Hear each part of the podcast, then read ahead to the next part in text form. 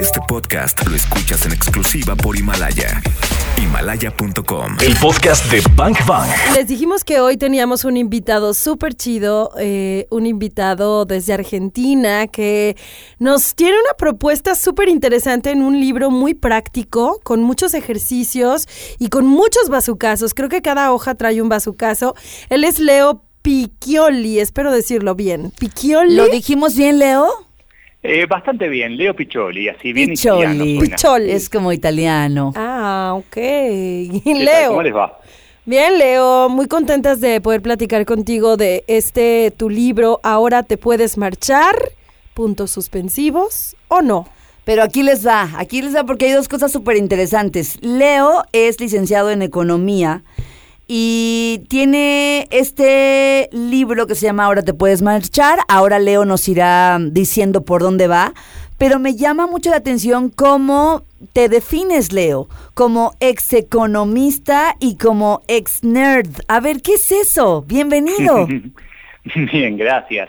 Eh, es, eh, nació como un chiste en realidad originalmente. Yo hice stand-up comedy, eh, comedia así, stand-up, y me presentaba siempre como ex economista, ex y a la gente le gustaba mucho y me quedó. Y entonces, pero después me di cuenta de que en realidad eh, nadie me creía que yo era muy, yo estaba en público haciendo chistes de que yo era muy nerd o de que yo era economista. Y era eso lo que pasaba. Pero sí, yo soy licenciado en economía, eh, me considero terriblemente introvertido, pero que aprendí a, a- a comunicarme, a hablar en público, siempre fui muy estudioso, programaba. Entonces, aprendí también que un rasgo eh, de, humildad es reírse de uno mismo. Entonces, siempre es como que lo primero que hago de mí es, ah, mira, mira cómo me río de mí, así parezco no tan argentino eh, creído, engreído, sino un poquito más humilde, igual sigo siendo, sigo siendo lo que soy, ¿no? Oye, Leo, y a mí me llamó mucho la atención, estoy apenas empezando a leer tu libro, eh, pero lo que me llama mucho la atención es como nosotros acá en este programa le llamamos bazucazo a estas frases que de pronto sacuden la conciencia, ¿no? Que te hacen como, como despertar o como que te cae el 20. También así se le dice acá en México, me cayó el 20 cuando una frase eh, retumba, o sea, dices, "Oh, ok, y tu libro está lleno de eso, Leo, o sea, ¿cómo, ¿cómo es que lo que decidiste poner notas por todos lados? De todas las hojas tienen notas, como en, donde ya este, sobran los espacios del margen de la hoja, los aprovechaste para seguir poniendo notas, Leo, o sea, e- esto me lleva a pensar que tienes un montón de cosas que decir. Sí, 100% me encanta la palabra bazucazo, me parece que me lo voy a llevar y la voy a poner No, no, no, no se puede, Leo, no. ¿Me la prestan? Sí, me la prestamos. Si, Sí, si pero- dices que te la agenciaste de Bang Bang, por supuesto que la puedes usar. Ahí está, pero no, lo, lo voy a decir una vez por día, no cada vez que la use. Ok. Eh, a ver, para mí la idea es que, por un lado, la lectura evoluciona. La forma en que nos relacionamos con los libros no es la misma que era hace 50 o 100 años. Entonces, un libro hoy, en estos tiempos en donde tal vez estamos tan ansiosos o estamos pendientes de, un like o un, WhatsApp o algo, eh, un libro tiene que permitir una lectura rápida, además de una lectura más profunda, más tranquila, más introspectiva. Entonces, lo que hicimos con, con BR Editora fue eh, crear un diseño y, obviamente un contenido que permita esos distintos niveles. Y si te fijas, hay una cosa divertida de la orientación de, de esos bazucazos que hay en muchas de las páginas. Sí, no, y aparte de divertida, súper sustentada, porque tienes una parte gráfica en donde viene como, sí, cómo se desarrolla gráficamente el tema del que estás hablando, pero también viene una parte estadística, o sea, una encuesta que le haces a determinado número de personas, creo que de- eran 40 personas, para tener algunos resultados, y entonces viene este pa- famoso pastel en donde vienen los porcentajes, eh, pues de rea- reacciones o respuestas de acuerdo a lo que Leo les pregunta. Entonces es un libro divertido, interactivo, que además tiene eh, como unos ejercicios, ¿no? Como unas tareas y un chorro de bazucazos. Así que tenemos mucha tela de dónde cortar, por eso está hoy con nosotros Leo Piccioli. Y ya volvemos. Seguramente se están preguntando de qué trata el libro. Pues eso queremos que nos diga. Ahora te puedes marchar, puntos suspensivos o, O no. no. ¿Me quedo en la compañía? ¿Me voy a emprender?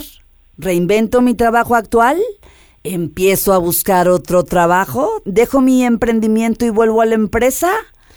Ajá, por ahí va. Tan, tan, puro bazucazo. Y esto lo resume de pronto Leo en un bazucazo. Ahí les va.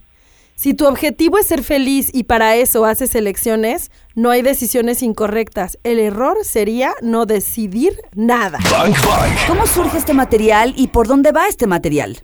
Bien, gracias por la pregunta. La verdad es que tuvo un surgimiento bastante raro porque yo empecé a escribir artículos sueltos en, una red social, en LinkedIn, y de alguna manera la gente me pidió más. Más allá de decirme, de darme un like o un comentario, me decían realmente, ¿pod- ¿podés seguir escribiendo? y seguí escribiendo y el contenido mismo, los comentarios, las preguntas, los desafíos que me hacía la audiencia, me llevaron a ver que uno de los principales problemas que tenemos hoy es que dedicamos 70% del tiempo que estamos despiertos a algo que no queremos hacer. Estamos prácticamente dos tercios de, de nuestra vida despierta trabajando y, y decimos que no queremos trabajar. Uy, que ese, es, queremos hacer ese ese es un primer bazucazo. Me regreso tantito. Pasamos el 70% de nuestro tiempo haciendo, algo algo que decimos que no queremos hacer. que decimos que no queremos hacer. Hijo de Hijo, su- primer bazucazazo. Y luego, Leo, Entonces, lo- mi, mi punto con, con- cuando noté ese, ese bazucazo, cuando noté esa idea que, que se repite una y otra vez en distintas culturas, distintas personas, edades, formaciones, dije, acá hay algo que tenemos que, que sacudir, que, que tenemos que repensar, que tenemos que entender distinto. Y yo trato siempre de no presentarme como un experto, porque desconfío de los expertos, porque el experto, en un mundo que, que avanza tan rápido en, en- en ciencia, tecnología, etcétera, el experto deja de ser experto en el momento en que dice la frase, ¿no? el Ya, que en dice- ese dice, momento. Claro. yo soy experto en tal cosa, uh, ya alguien me pasó porque estuve estudiando esos 10 segundos. Entonces, yo trato más que nada de ir como más a las fuentes y entender que uno aprende cuando se equivoca. Cuando no se cuando va a la escuela y a alguien le enseñan algo, si lo hace mal la primera vez lo va a aprender mucho mejor. Cuando acordémonos, bueno, o veamos a un niño aprendiendo a caminar. El niño se tiene que caer para poder pararse. Es como imprescindible el error, el fracaso de- del proceso de, aprendizaje. Entonces, lo que yo trato de hacer, lo que, lo que construí en el libro, es a partir de interacciones con miles de personas y obviamente mi experiencia, compartir los fracasos de alguna manera, pero sobre todo el aprendizaje derivado de ese fracaso. Por ejemplo, entender que eh, hoy está de moda emprender y todo el mundo dice, deberías emprender, eh, deberías, eh, está mal ser gordín, aprendí una Godín, palabra. sí, claro. Godín, Godín, perdón, aprendí. que bueno, hay, varios gordines aquí. Hay varios Saludos para Mauro gordín. Hernández, bueno, ¿no? Gor- Gordín también, pero Godín, eh, pero hay como un preconcepto de que ser Godín está mal, que hay que Claro. y que todos tenemos que ser Mark Zuckerberg o Steve Jobs o, o Brin de, de Google. Sí, sí, Eh, sí, como si fuera una moda. Y yo desafío eso, desafío la idea de que sigamos la moda. De hecho, cada vez que haya una moda, mi comentario al respecto es, pregúntate si realmente es lo que crees o si lo estás haciendo por el qué dirán, si lo estás haciendo porque es lo que deberías hacer. Lo mismo que cuando eh, una persona estudia derecho, estudia abogacía, porque sus padres son abogados. Eh, no es que está bien o está mal, simplemente hay que entender por qué lo hacemos. En el capítulo número uno hablas de eh, si todos somos emprendedores. Entonces me gustaría que desde tu, desde tu experiencia, desde tu postura, nos dijeras si crees eso. ¿Crees que todos somos emprendedores? Creo que en realidad no necesariamente somos todos emprendedores, sino que ser emprendedor o no no depende de si, de si eres godín o no. Creo que ser emprendedor es una actitud. Yo fui emprendedor con sueldo. Dentro de una empresa en donde simplemente yo tenía la actitud de crear, de desarrollar, de correr riesgos, yo era un emprendedor. y conozco muchos, entre comillas, emprendedores que en realidad tienen actitud de empresa, que, van todos los días con cara larga, aburridos. Entonces, el, libro todo el tiempo está tratando de empoderarte, de entender, como decían antes del corte, esta idea de que el ahora te puedes marchar o no, es darte, puedes hacer lo que quieras, pero es tu decisión, no es decisión de otro, sos un adulto, tenés que decidir por vos mismo, hablo en argentino, perdón, No, pero el, el libro está escrito en, en español de verdad. En español argentino. Me, me costó, me costó traducirlo, pero de alguna manera creo que el mensaje principal es que entendamos que aunque hagamos algo que no nos gusta, lo estamos eligiendo. A mí no me gusta pagar la factura de Internet. Eh, hagamos lo que hagamos, estamos eligiéndolo y a veces nos encanta y a veces es algo para conseguir otra cosa mejor. Así que desafío a el que está dentro de la empresa a elegir estar dentro de la empresa antes de querer marcharse o de soñar con algo que tal vez no haga nunca. Y aquí está emprendiendo, a elegir emprender antes de, porque conozco muchos emprendedores que se arrepienten y que quieren volver a, tener un salario, a tratar de mejorar cada uno su situación a partiendo de la que estamos, no estar todo el tiempo como ese esa caricatura de Dilbert que está todo el tiempo quejándose y que está eh, como en piloto automático. Es como, es un poco esta idea de, romper el mandato del piloto automático, el, el yo debería hacer tal cosa. No, no deberías hacer nada. Todo lo que hacemos lo elegimos, sea emprender, sea trabajar en una empresa, sea llevarnos mal con nuestro jefe, o sea ser el jefe con el que la gente se lleva mal, porque también hay que pensar eso. Los jefes también son humanos. Es de alguna manera darle el poder al lector y parte de eso es, como decían antes, no solamente permitir una lectura tradicional del libro, sino desafiarlo, compartir eh, ejercicios, los bazucazos, como me encanta la palabra bazucazos. Ya no- Nos, nos- nos vas a empezar a pagar regalías cada vez que la digas. Ay, bueno, ya no. Entonces voy a inventar otro.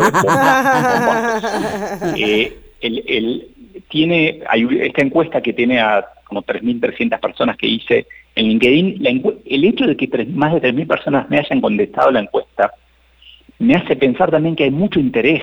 Entonces yo pregunté, por ejemplo, ¿son aceptables las emociones en el trabajo? Y venimos de un mundo en donde no eran aceptables, en donde había que dejar las emociones afuera. Y para mí hoy las emociones son clave. El liderazgo, sin entender que, los humanos somos humanos, me parece como algo terriblemente superado ya. El tema es que hoy todavía tenemos jefes del siglo XX liderando personas del siglo XXI, ¿no? Claro. Le estoy viendo la cara a Karina, acaba de leer algo y, y- y hizo así.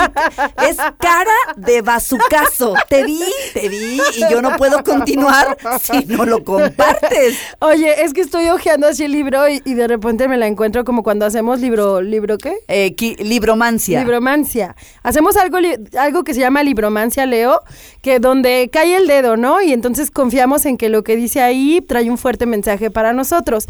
Y entonces dice, la mayoría de las decisiones que justificamos intelectualmente tienen un fuerte componente emocional, ¿no?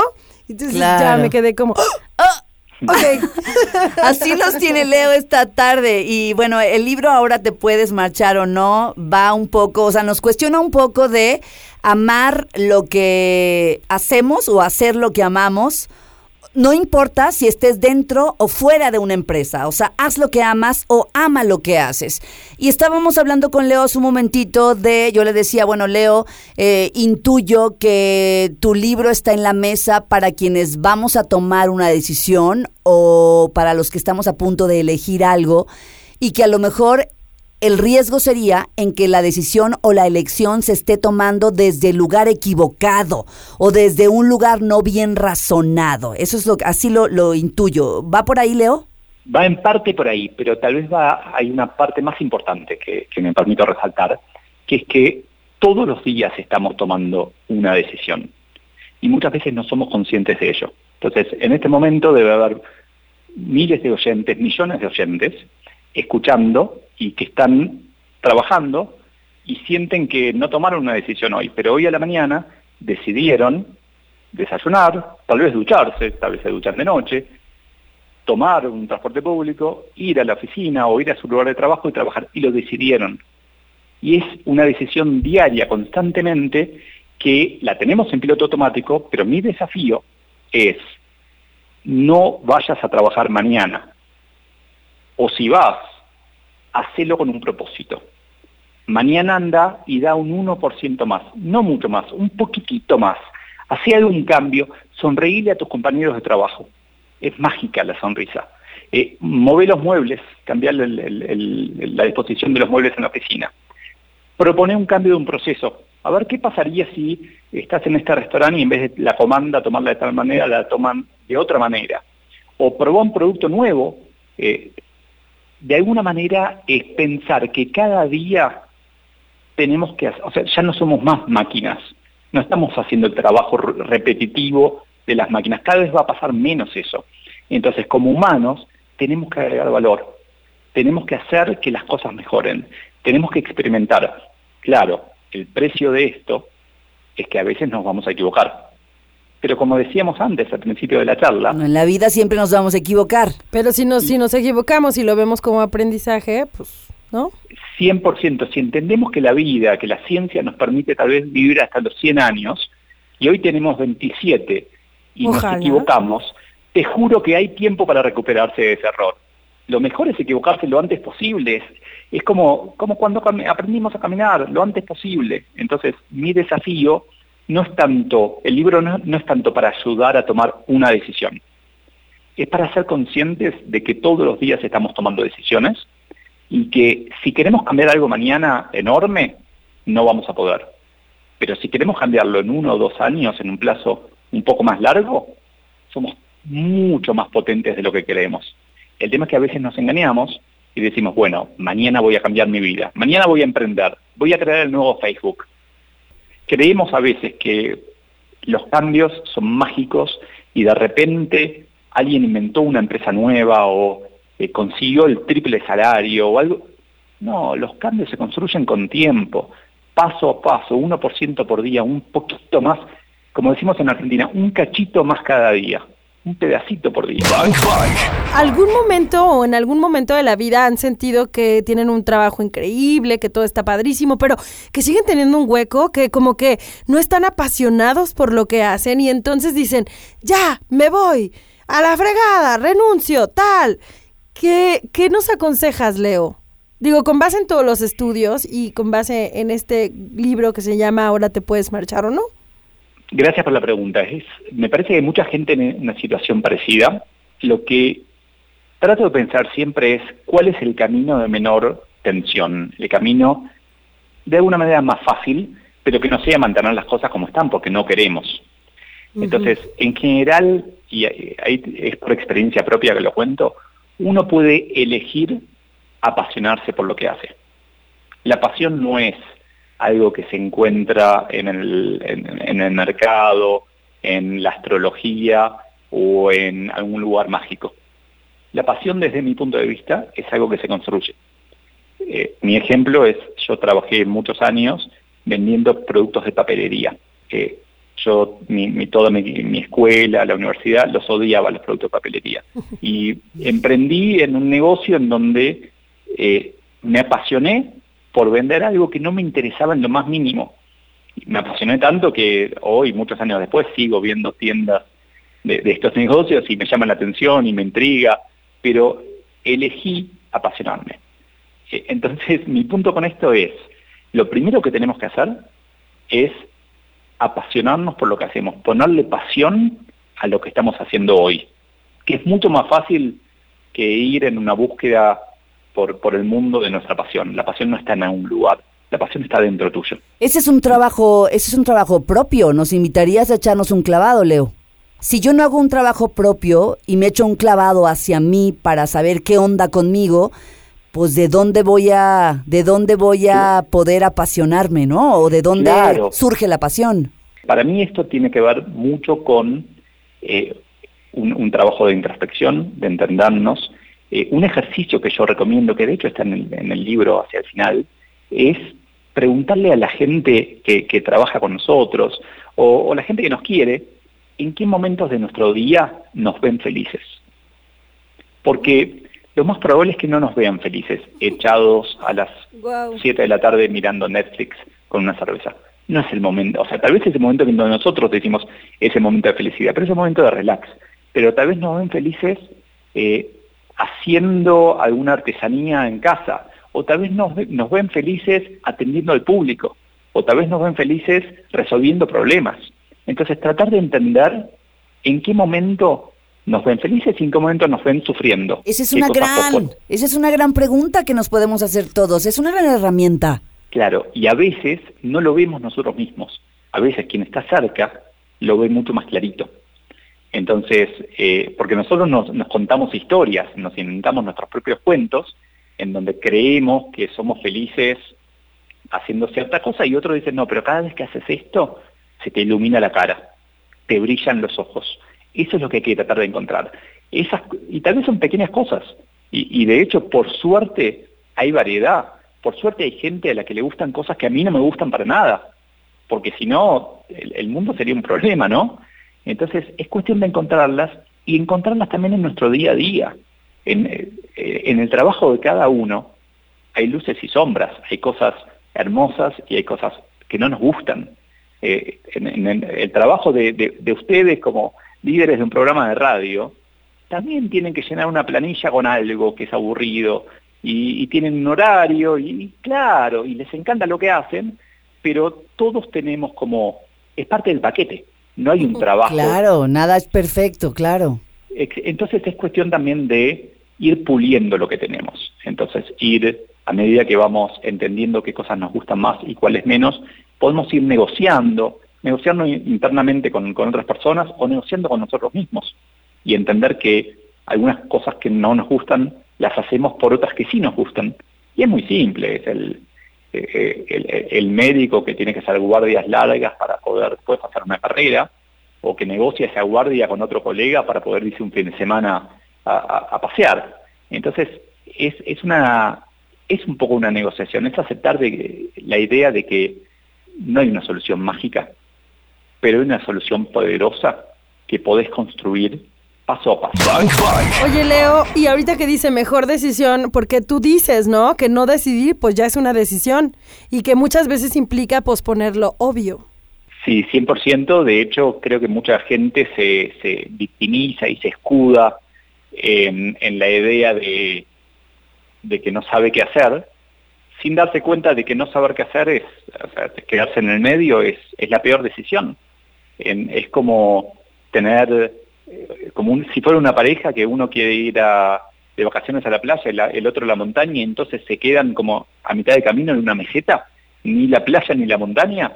Entonces, creo que eso, es- esa discusión interna que tenemos, no sé si ir para el lado A o para el lado B, se resuelve fácil y es, nos da miedo, cualquiera de las dos opciones, reduzcamos el riesgo, achiquemos la decisión. Muchas veces recomiendo, cuando alguien está trabajando en relación de dependencia y dice, quiero emprender pero no me animo a dejar todo, le digo, bueno, hay una solución. No te va a gustar, pero hay una solución. Hacer las dos cosas. Dedicate tus ocho horas, nueve horas por día a relación de dependencia y dedica dos o tres horas por día o el tiempo que quieras a emprender. Y si de, de verdad te gusta, si de verdad hay un negocio, lo vas a poder hacer, vas a poder dedicarte todo el tiempo que quieras. O tal vez encontrás hasta una manera de hacerlo, de hacer las dos cosas a largo plazo, si es que querés. El, el desafío es que, mi- y acá esto es una opinión, creo que mucha gente se queda en la comodidad de me gustaría tal cosa, pero no puedo. Mentira. No querés. Y está perfecto. Otro No lo a su juzguemos. caso. Por- por- porque muchas veces es una reacción a esta, esta presión que recibimos a veces de eh, tienes que emprender porque el futuro es de los emprendedores. Entonces a veces la forma de defendernos es decir, eh, quiero pero no me animo, y en verdad tal vez no, no, no quieres. No tenés, a ver, es eliminar la moda de toda la discusión y entender qué es lo que nos va a hacer más felices a corto y a largo plazo.